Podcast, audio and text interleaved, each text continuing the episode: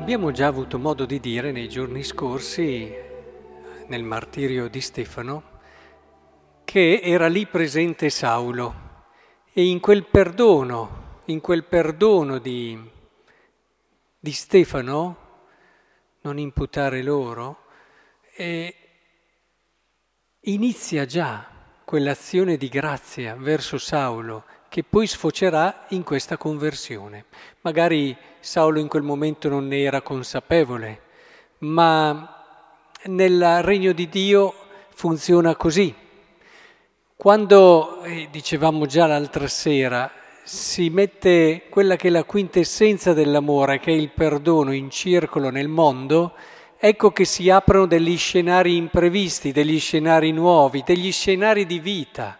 Tutto ciò che è perdono parla di vita, mi fa pensare alla primavera dove tutto fiorisce, tutto ti parla di futuro.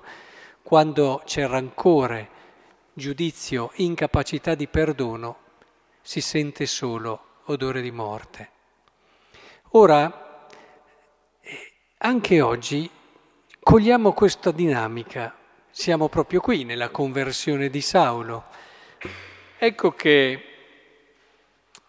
Saulo, Saulo, perché mi perseguiti? Dice questa voce. Chi sei, o oh Signore?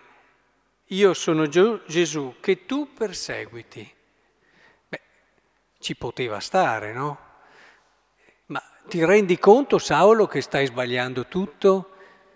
Ma ti sei macchiato di crimini indicibili? Ci hai pensato bene e così via. Poteva dire di tutto. E invece qui ecco che entra l'elemento imprevisto. Questo qua ti perseguita e tu cosa fai?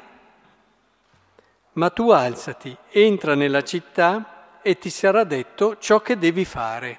E lo sappiamo bene cosa poi gli verrà detto. E sappiamo bene che cosa diventerà Saulo. E sappiamo bene che se non ci fosse stata questa... questa cosa che esce dagli schemi, questa cosa non logica, questa cosa che non è guidata dal buon senso, insomma, quell'aspetto che genera, no? Che avviene come non previsto, come con quel granello di, di sabbia che entra dentro a una conchiglia e genera una perla, quel qualcosa di imprevisto, di inatteso. Non ci sarebbe stato Saulo e non ci saremmo noi come siamo adesso come Chiesa. E la logica normale, la logica a cui siamo abituati, quella dove non c'è la novità, è quella di Ananìa che gli dice: ma Signore, riguardo a quest'uomo ho udito da molti quanto male ha fatto ai tuoi fedeli a Gerusalemme. Inoltre qui egli ha l'autorizzazione dei capi dei sacerdoti di arrestare tutti quelli che invocano il tuo nome.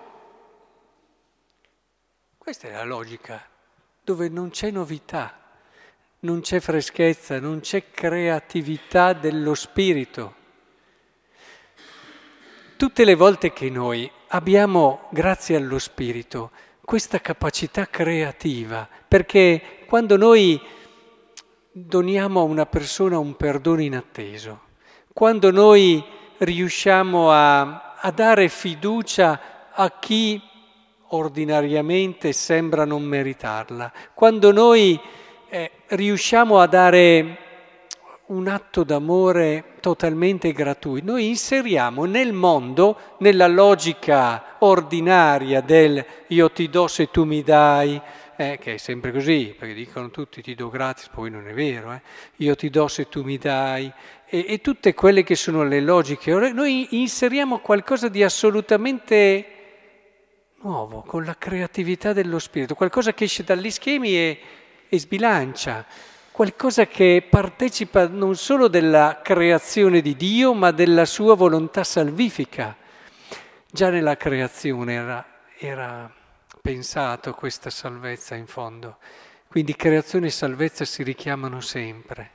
Ecco che noi allora, partecipando di questa azione creativa di Dio, inseriamo nel mondo quella forza generativa di amore, di bene, di pace, di cui il mondo ha bisogno e che non arriverà mai il mondo con le logiche che tutti sappiamo.